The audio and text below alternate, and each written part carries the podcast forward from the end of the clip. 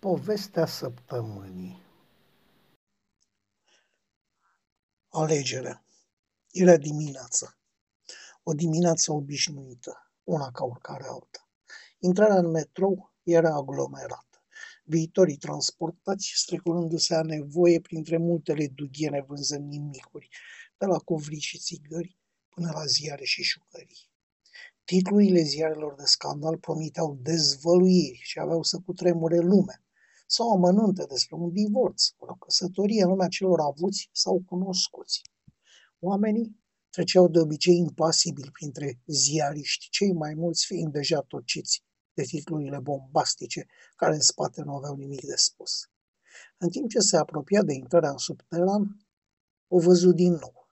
Era aceeași persoană, aceeași frumusețe rece, distantă, cu aer pur și simplu nobiliar. Nu era prima dată când o întâlnea, deși de fiecare dată când o văzuse doar în fugă, temându-se să o privească cu atenție, ea dispărând în câteva fracțiuni de secundă, ca un fum în bătaia vântului sau ca o ceață.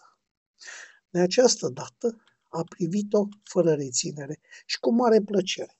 Era o persoană cu orice vârstă posibilă, putând fi evaluată de la 20 până la 40 de ani. Era îmbrăcată ca de 40, elegant și mult prea bine pentru a se înghesui dimineața în metrou, dar la față și la trup arăta ca de 20. Corpul părea a striga o vârstă mai aproape de liceu decât de pensie, iar părul blond, perfect așezat într-o coafură clasică și savantă, lăsa de înțeles că posesoarea avea multă dare de mână. Probabil părea atât de elegantă, rece și distantă și din cauza ținutei negre și austere. Un simplu șirac de perle enorme înveselea ceea ce părea o foarte scumpă toaletă de doliu. În mod curios, deși el se oprise să o privească, ceilalți călători îl înghionteau în încercarea de a-și face loc către peroane. Niciun bărbat neacordându-i atenție celei pe care, în sinea lui, o botezase doamna. Doamna s-a oprit și ea și l-a privit la rândul Părea nu se sfi, ba chiar zâmbetul abia întrezărit, părea îi spune că se lasă privită cu plăcere. În acel moment, o huidumă de bărbat l-a împins rău din spate, dezechilibrându-l. Încercând să nu cadă, a făcut câteva mișcări ample, s-a ținut de unul și de altul, dar când și-a revenit, doamna dispăruse. A coborât pe peronul care îl interesa, cu gândurile aiure, încercând să dea o poveste celei ce părea nu fi din acel loc. S-a gândit așa la ea până ce a înțeles că uitase să coboare. A întârziat cam un sfert de ceas, dar nimeni nu era acolo, la acel serviciu, prea punctual, așa că ceilalți colegi nici n-au observat. În dimineața următoare a încercat din nou să o descopere, dar doamna nu a apărut. I-a părut rău, dar și-a spus că ori nu mergea zilnic cu metroul, ori, altfel îmbrăcată, nu este la fel de spectaculoasă și deci de vizibilă. Nu a mai uitat să coboare și nici nu a mai întârziat, dar asta iarăși nu a observat nimeni. În schimb, când a ajuns, colegii lui ce deja ajunseseră, tocmai dezbăteau cu aprindere ultima relație amoroasă a celui mai crai dintre ei. Cel mai crai era un fel de a spune, pentru că acest cuceritor, la cei aproximativ 30 de ani ai săi, nu mai avea niciun coleg mai tânăr. Ei toți aveau de la 40 în sus, oameni așezați, cu tabieturi, cu familii, cu probleme, cu copii și școli și rate și împrumuturi. Paradoxal, tocmai craiul biroului era mai mereu în suferință de bani și se împrumuta de unde putea. Spunea că amorul, oricât ar fi el de băiat frumos, costă, adică măcar la început este bine să te arăți de modă veche, să aduci o floare, o bomboană, apoi rămâne de văzut. Chiar dacă nu toți erau de acord cu ideile acestea, îi dădeau apă la moară, alimentând astfel o discuție menită să le întrerupă monotonia unui serviciu sigur și cu bani puțini. Din păcate, frumosul avea această problemă. Rămânea permanent și constant fără bani. Drept care, era mai tot timpul dator vândut, fiind de multe ori în situația de a se împrumuta de la un coleg pentru a-i plăti altuia datoria. Nici acum nu stătea mai bine, lucru evident din modul mult prea amabil de a se purta cu unii colegi. La un moment dat, frumosul ieși din birou, lăsând în urmă o aromă de parfum prost și un fals regret în rândul colegilor care abia așteptau să se amuze pe seama lui. Ai grijă, ești la rând! Poftim? Omul nostru, care de fapt nu fusese foarte atent fiind cu gândul la doamna de dimineață, a fost luat prin surprindere. Poftim? Nu pofti, că nu e bine, ești la rând, l-a dat bani, adică. Cel puțin după cum te curtează ție de gând să-ți cer astăzi. De ce? Pentru că nu ne-a cerut tuturor și n-a căpătat nimic, așa că te va asalta pe tine. Păi nu știu dacă o să pot să... Tocmai asta este, să nu poți. Dar mereu i-ați dat, adică i-am dat. Da, dar acum am zis să-l vedem ce face. Este dator și la contabilitate și ni teamă că și-a depășit cu mult gradul maxim de îndatorare. Hm, vorbești de parcă ai fi bancă. La cât de mult și de des i-am dat, mă pot considera bancă. Bine, o să văd. Ba nu doar să vezi. Nu-i da. Trebuie să-l ajutăm să o ia de la zero. Dacă nu știi cum, te învățăm noi. Cum? Când se întoarce, când intră în birou, adică eu o să-ți spun cu părere de rău că nu-ți pot împrumuta bani, că n-am, că poate după leafă, dar nu cred. Te-ai prins? Da, m-am prins. Așa trecea ziua în biroul lor, cu bârfe și răzbunări mărunte, de oameni mărunți și mărginiți, cu preocupări mărunte și aspirații pe măsura staturilor mărunte. Când în sfârșit s-a făcut timpul, au plecat toți, mai puțin frumosul, care nici nu se mai întorsese. La metrou, i s-a părut din nou că o vede. Era îmbrăcată la fel, cu aceleași perle mari, dar discrete la gât, cu același aspect de doamnă elegantă, inaccesibilă și chiar disprețuitoare.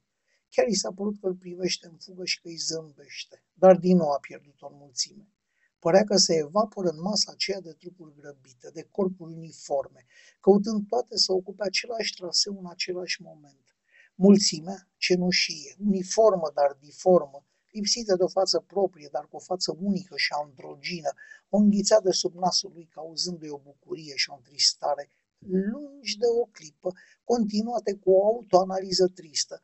Mereu se întreba ce ar face, cum ar reacționa dacă ar avea prilejul să se apropie sau chiar să-i vorbească și se temea de un asemenea moment, dar se și bucura că disiparea în mulțime îi răpea această posibilitate.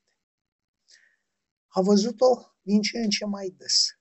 A ajuns la concluzia că lucrează undeva unde acea îmbrăcăminte reprezenta un informat de serviciu, altfel neputându-și explica faptul că nu se schimba niciodată. Timpul a trecut. Vara a trecut, toamna a venit.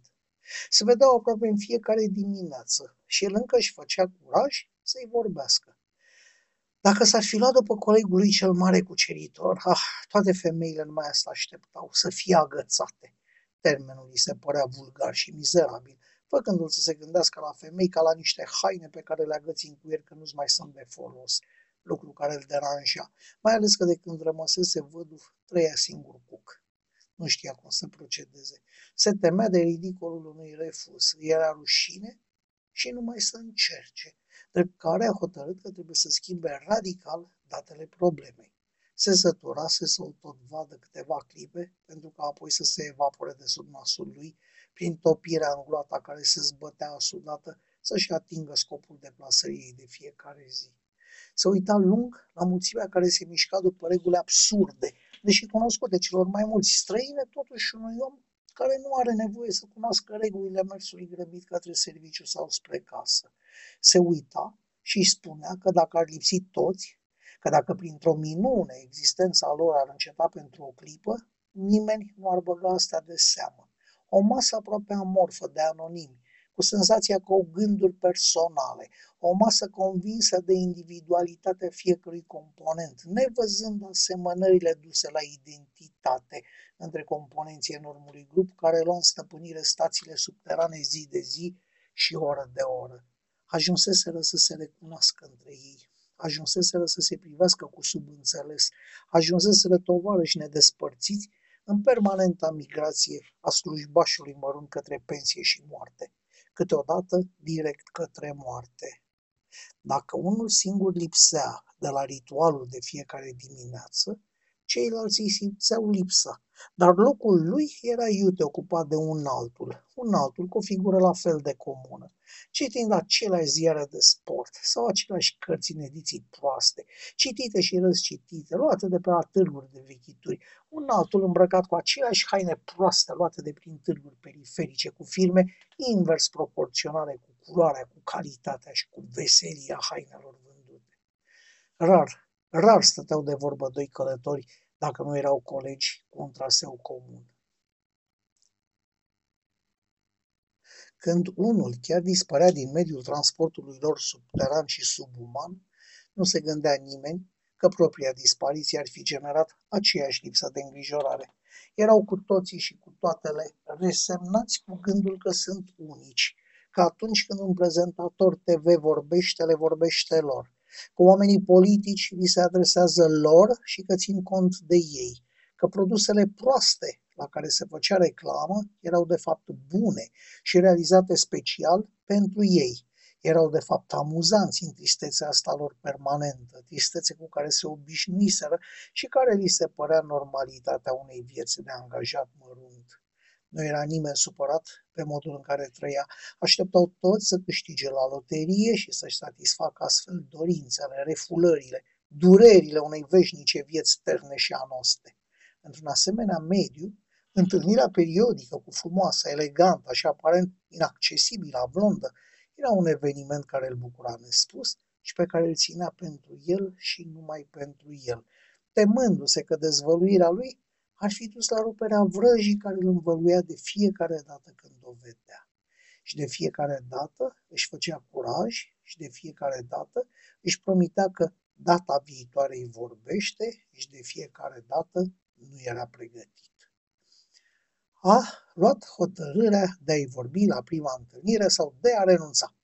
Cum nu a avut curajul să-i vorbească, nici măcar roșu la față și bâlbuit, din ziua următoare a plecat la serviciu cu autobuzul. N-a mai văzut-o, dar nu a uitat-o. Într-o dimineață din acea toamnă, după o noapte ploioasă și rece, ceața făcea legea în oraș. Mașinile mergeau destul de încet, cu toate lumile aprinse, semănând cu brazii împodobiți pentru Crăciun. S-a îmbrăcat mai bine, însă s-a rușinat să-și ia și mânuși și a ieșit din casă la timp pentru metroul de la fără un sfert. Strada, de obicei cenușie, era acum parcă ruptă dintr-un film. Valuri, valuri de ceață filtrau luminile stompându-le și transformându-le în surse luminoase înconjurate de irizații care te duceau cu gândul la stele. Umezeala își făcea de lucru, își pătrundea prin hainele tinerelor îmbrăcate prea sumar pentru asemenea vreme. Mergeau cu toții cu gulerele ridicate, încercând să se apere de baia particulelor de apă suspendate în noaptea îndărătnică ce nu voia să lasă locul liber zilei și soarelui. În zare se vedea intrarea în stație. Lumini puternice marcau intrarea în cavol cu folosință zilnică, acel mormânt comun care înghițea pe toți printr-o gură și expulza printr-o alta sub forma unei armate de lazări care prin numărul și nu prin calitatea lor credeau că pot conduce lumea. Lumina strălucea din ce în ce mai puternic, ceața uniformizând-o și mascând astfel lipsa becurilor și murdăria istorică ce însoțea actul zilnic al automormântării. Vremea era prea urâtă pentru transportul de suprafață, iar luminile galbene de pe străzi nu aveau darul de a-l încuraja să se bălăcească prin negura aceea cel puțin un ceas. Așa că, după câteva săptămâni bune, revenea la metrou. Revenea întrebându-se dacă locul lui, al lui, cel pe care s-a așezat de obicei pentru a citi nestingerit, va fi liber, sau altcineva care urca mai devreme îl ocupa în disprețul celui ce îl părăsise. Locul lui.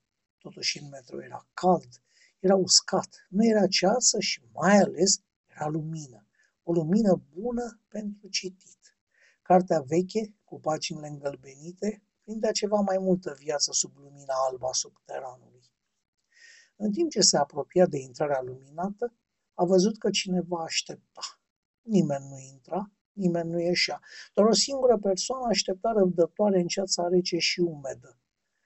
Mă bucur că ai venit. Credeam că vei lua din nou autobuzul. Am cremenit.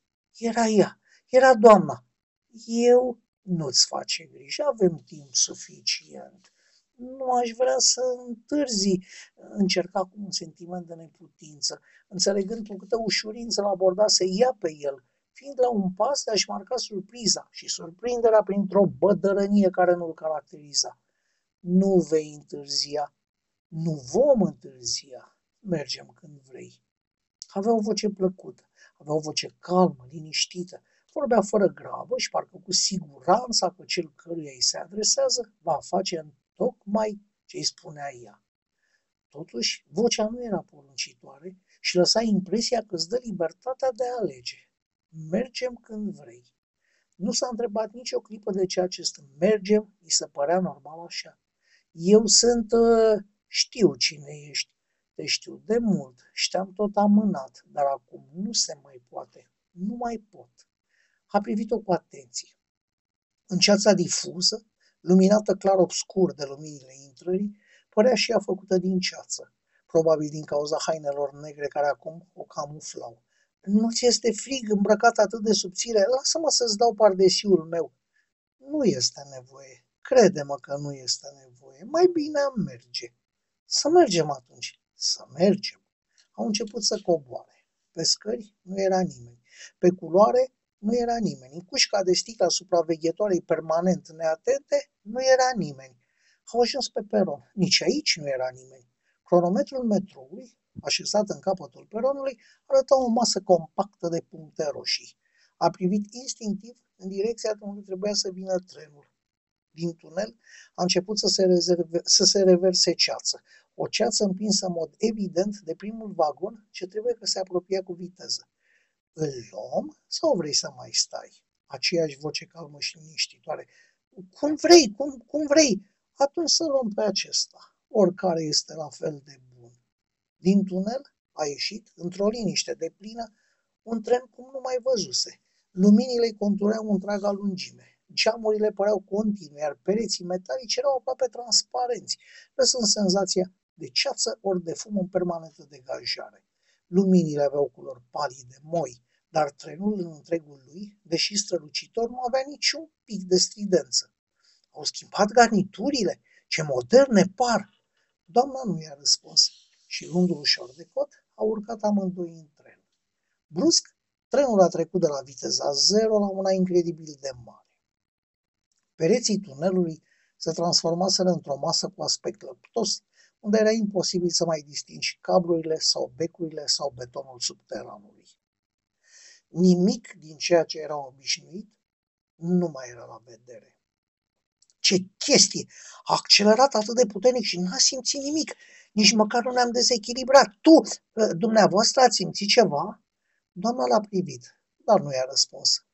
Trenul continua să alerge nebunește, iar el s-a gândit că în felul ăsta vor ajunge repede, poate prea repede, privi cu atenție interiorul vagonului. Era luxos, dar nu luxos în termeni moderni, adică nu cu sticlă, plastic, inox sau aluminiu, ci era tapisat cu țesături grele, vișinii.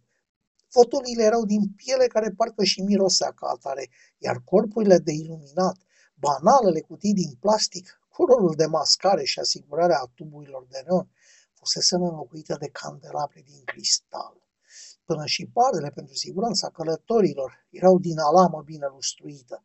S-a întrebat de unde știa astea, cum de a recunoscut unele materiale despre care el, cu formație umanistă, nu știa nimic, dar gândul i-a trecut repede. Într-unul dintre separeuri se fuma pipă, mirosul inimitabil al tutunului de bună calitate, fiert, cum se spunea, în miere, învăluia plăcut vagonul. Pe culorul dintre separeuri, pe o măsuță cu o formă elegantă și cu tăblia plină de încrustații, încrustații din lemn rar și valoros, s-au ciocnit două pahare, clinchetul atingerilor, spunându-i că materialul este sigur cristal și că trenul a început să frâneze. Și a aruncat privirea pe geam, dar nu a recunoscut stația. Aceasta era un fragment de tunel, un semicilindru, cu pereții placați cu faianță albă. Pe peron erau câteva persoane, însoțite fiecare de câte o doamnă. Din loc în loc, alba faianța pereților semicilindrici era întreruptă de un chenar albastru, chenar în al cărui interior era scris, tot cu albastru, numele stației. Oricând a, a încercat, nu a reușit să dezlușească literele, ci îi păreau totuși cunoscute. Unde suntem? Ce fel de metrou este ăsta? Doamna l-a privit în tăcere. Unde mergem? Ai răbdare. Ajungem îndată. Suntem deja de desubt. După urcarea călătorilor, însoțiți fiecare de doamna lui, trenul s-a pus în mișcare. Cei proaspăt sosiți păreau la fel de debusolați ca și el, dar nu puteau fi priviți cu atenție, pentru că păreau a deveni translucizi. A încercat să se adreseze uneia dintre ei, unul care se oprise în apropiere, dar a fost cu neputință să articuleze vreun sunet. Totuși, nu se simțea speriat. I se părea ciudat numai faptul că dacă privea pe cineva întreagăt, fără un interes deosebit, îl vedea foarte bine, dar dacă încerca să-l privească cu atenție în amănunt, acesta părea a devenit transparent până la absoluta dispariție și disoluție. Trenul a continuat să se deplaseze cu viteza aceea fantastică, viteza care redecora pereții tunelului. Fumul de tutun bun se simțea în continuare. Paharele din cristal erau acum pline. Țurțurii din cristal ai corpurilor de iluminat împrăștiau lumina ferii, bine dispunând călătorii. Cu privirea periferică, pentru a nu se lovi din nou de transparența pe care o interpreta ca pe o formă de apărare, să uită la unul dintre colegii de drum și îi se păru că seamănă cu frumosul. Ce căuta aici acesta? Nu asta nu putea ști. Dar doamna lui îi acorda același grad de atenție de care se bucura și el. Trenul se deplasa în liniște și opri într-o nouă stație. Aceasta era identică cu cea de la oprirea anterioară, așa că se întrebă dacă nu este chiar aceeași. Au mai arcat câțiva călători, însoțiți și ei. Povestea s-a repetat de mai multe ori, dar vagonul nu se umplea. În fine, în fundal, a început să se audă un sunet de pian. Sunetul dulce, melodios, părând a nu se întrerupe nicio clipă, lăsând impresia de curgere lină, reprezenta o interpretare a nocturnelor lui Chopin. Atmosfera devenea din ce în ce mai calmă, mai liniștită și a făcut curaj și s-a așezat pe unul dintre fotolii. Apoi s-a întors spre fereastra uriașă ce îl separa de tunel. A oftat satisfăcut. În față avea un bol, plin cu cel mai fin coniac franțuzesc și o cutie cu havane cu adevărat, cu baneze. A sorbit din pahar, iar trabucul pe care l-a luat din cutie era gata aprins. Fotoliul mirosea plăcut, a piele. Pe fereastră se vedea ceva din ce în ce mai clar. Se distingea ceva prin ceața care a început să se destrame. Se gândi că metroul ăsta are și traseul de suprafață și că între timp răsărise soarele. Împrăștirea ceții însă lăsă la vedere un peisaj tropical, luxuriant. Își dorise întreaga lui viață să vadă o țară de la tropice altfel decât în filme sau fotografii, iar acum, în fața ochilor, avea un minunat peisaj plin de palmieri, cocotieri și o mare albastră și clară. Întinsând mâna după pahar, constată că pe masă apăruseră nenumărate farfurii cu feluri de mâncare despre care nu știa cum se numesc, ce sunt oricum se mănâncă. Apariția nu l-a surprins deloc. Era cald, era bine, era plăcut. Era foarte confortabil, iar grija de a se ajunge cu banii până la sfârșitul lunii dispăruse complet. S-a întors spre doamnă, dorind să o invite să se așeze lângă el, dar și aceasta dispăruse. Dispăruseră, se pare, toate doamnele. Călătorii, toți bărbați, fiind așezați și privind fiecare pe bucata lui de fereastră. Unul vedea un meci de fotbal, altul o partidă de pescuit, iar un altul, fără rușine, privea o scenă dintr-un film, probabil pornografic. Nici asta nu l-a surprins un pic, mai ales că acesta, ultimul, semăna izbitor cu colegul lui, frumosul. Nocturnele lui Chopin se prelingeau alene, se picurau dulce, direct în cap, învăluindu-i pe toți într-o atmosferă plăcută, reconfortantă și, paradoxal, foarte masculină. Niciunul dintre ei nu părea fi conștient de prezența celorlalți, cu excepția lui. În timpul petrecut cu ochii pe ceam, trenul a mai oprit de câteva ori în stația acestea, începând să se diferențieze între ele de la oprire la oprire. În primul rând, culorile. Culorile păreau a fi schimbate iar apoi denumirile stațiilor, denumiri pe care unul câte unul păreau a le înțelege, pentru că le descopereau și coborau acolo. Peisajul tropical îi se plimba liniștit prin fața ochilor, cu o vegetație luxuriantă și cu plaje nesfârșite și albe. Dar plajele erau goale. a înțeles că acest lucru, goliciunea aceasta exagerată, lipsa totală a altor ființe omenești, nu însemna altceva decât starea lui de însingurare, teama de a se mai apropia vreodată de cineva. În momentul în care a înțeles asta, în depărtare, au început să prindă conturi din neant, oameni bronzându-se, oameni singuri, oameni perechi, oameni în familii. A avut un sentiment de mulțumire, înțelegând că numai de el depinde să fie în continuare singur sau nu. Trenul a oprit într-o nouă stație și s-au urcat din nou câțiva călători. Privind cu multă atenție, a înțeles că acolo ar fi trebuit să coboare pentru a merge la serviciu. Nehotărârea a pus stăpânire pe el. Știa că odată trenul repornit, pe fereastra vagonului luxos tip Orient Express, avea să vadă minunea tropicală. Trenul încă staționa, când lângă el a apărut din neant doamna. Vrei să cobori? Pot să nu cobor? Tu alegi ce faci, tu hotărăști. Cobori, te întorci la viață, la viața ta din totdeauna. Nu cobori, vii cu noi în călătoria supremă la care poate visa un om. Ce mă sfătuiești să fac? Eu nu te pot sfătui, eu doar îți pot prezenta opțiunile. Ce este această călătorie? Cum ai zis? Supremă. Este cu adevărat călătoria supremă, ultimă, incredibilă și irepetabilă. Doar câțiva au șansa de a li se da această opțiune, de această minune, de a face călătoria eternă, eternă și splendidă și minunată, numai câțiva. Restul nu au parte de ea. Restul? Nu înțeleg. Explicăm ca să mă pot hotărâ. Hm. Nu pot. Nu știu cum ți-aș putea explica inexplicabilul în situația în care este de neînțeles. Dar s-a întâmplat ceva, am câștigat la loterie, la los în plic, m-au ales după numărul de la pantofi, trebuie să fie explicație, trebuie să fie și o voi obține. Cobori sau nu? Ne întoarcem aici? Cum adică? Adică trenul va mai reveni în această stație? După ce trece pe la capătul de linie, vreau să spun. Cu siguranță se va mai întoarce aici. Mișcarea este ciclică. Mă pot gândi până la următoarea tură? Dacă vrei. Doamna nu mai era frumusețe elegantă și distinsă, se transformase mai curând într-o frumusețe rece și distantă. A rămas cu ochii pironiți pe fereastră, spectator neimplicat al bucuriei și plăcerii altora, privind la fericirea unor, unor străini, așa cum privise toată viața lui personajele, personajele articolelor, tabloidelor sau știrilor mondene. În tot acest timp a băut, a fumat și a și mâncat.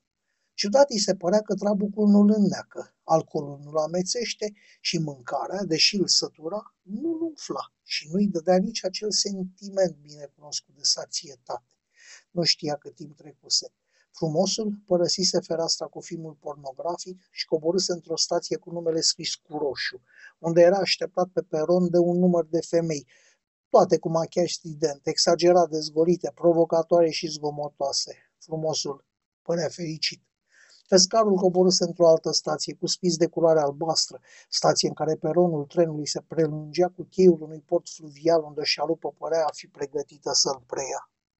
În stația al cărei peron, aflat sub o tribună zgomotoasă, dădea după metri bun de penumbră într-o pată luminoasă de unde se auzeau, se auzeau urale, a coborât bărbatul ce se uitase la fotbal. A coborât grăbit și a luat la fugă prin tunelul de sub tribună. Îl vedea bine cum se îndreaptă spre lumină. A ajuns la un moment dat să vadă doar o siluetă întunecată desenată în cercul de lumină delimitat de pereții întunecați ai tunelului. În pragul luminii, bărbatul a avut un moment de ezitare, dar stadionul se pare că a izbucnit în urale, iar el a făcut definitiv pasul spre strălucirea în care devenea invizibil. Lucrurile s-au petrecut astfel de mai multe ori unii coborând direct în cazinouri, în bordeluri sau în teatre. Un singur călător a coborât în fața unui laborator, în timp ce un altul, mai în vârstă, a ales peronul ce se termina printr-o intrare deasupra căreia se putea citi clar cuvântul Academie. A venit din nou momentul de care se temea, adică doamna cea rece s-a apropiat de el și a spus, Te-ai hotărât? Nu știu, chiar nu știu ce să fac atunci vei coborâ ca de obicei. În clipa următoare a înțeles că se afla în metroul aglomerat al tuturor dimineților lui de slujbaș mărunt, înghesuit între mulți alți slujbași mărunți grăbiți, să ajungă cât mai repede la slujbele lor anonime și fără șansă de promovare. Deși aglomerația era la fel de mare ca de obicei, nu s-a simțit sufocat ca de obicei. A mers liniștit, întrebându-se doar dacă a observat cineva că a dormit. Se temea să nu se fi făcut de râs, însă părea nu fi băgat în seamă de nimeni, lucru care l-a mai liniștit. La ieșirea din stație a constatat că ceața, în loc să se risipească, părea și mai groasă. Un autobuz, fără să-l vadă, i-a trecut la câțiva centimetri de vârful nasului și asta l-a îngrozit. Un bărbat înfigurat, cu capul între umeri, nu l-a văzut nici el și a trecut razant pe lângă umărul lui. Era aproape singur pe stradă, însingurat în baia de apă vaporizată. La intrarea în instituție, portarul moțăia, ca de obicei, și a spus că n-are sens să-l sperie, așa că a pontat și a trecut mai departe. Faptul că aparatul n-a vrut să-l înregistreze nu i s-a părut suspect. Nu era defect prima oară. Și liftul era defect, refuzând să se lase chemat. Așa că a luat-o încet pe scări. Nimic nu l-a supărat, așa cum l-a supărat faptul că șeful lui nu i-a răspuns la salut. Așa ceva nu se mai întâmplase. Niciodată. Parcă nici nu-l văzuse. Și a privit ceasul. Întârziase, este adevărat. Dar numai două minute, iar asta la ei însemna că venise chiar prea devreme. Supărat pentru modul urât în care fusese tratat, s-a îndreptat spre secretariat. Acolo, cu siguranță secretara, cu care se cunoștea de ani de zile, avea să-l lămurească asupra atitudinii șefului și a celor câțiva colegi care și ei se făcuseră că nu-l văd, refuzând să-i răspundă la salut. Fierbea de nervi. A ajuns la secretariat. Secretara, cu spatele la el, își trăgea nasul. De asemenea, vreme nu era de mirare și aranja niște flori. Chiar când intra el, striga după femeia de serviciu, cerând să-i mai aducă apă, așa că nu l-a auzit intrând. Și a adres glasul și s-a pregătit să o salute, moment în care ea s-a întors și, fără să-i acorde vreo atenție, a desfăcut larg un ziar pe birou și a început cu o foarfecă să decupeze un articol de pe prima pagină. Titlul articolului era Groaznic accident de autobuz. În spatele secretarii, pe o masă, a văzut și florile pe care le aranjase până atunci. Încadrau o fotografie formată a patru, înrămată, și cu colțul din dreapta sus îndoliat cu o bandă neagră ca hainele doamnei. Nu i-a fost greu să se recunoască în acea fotografie. Thank you.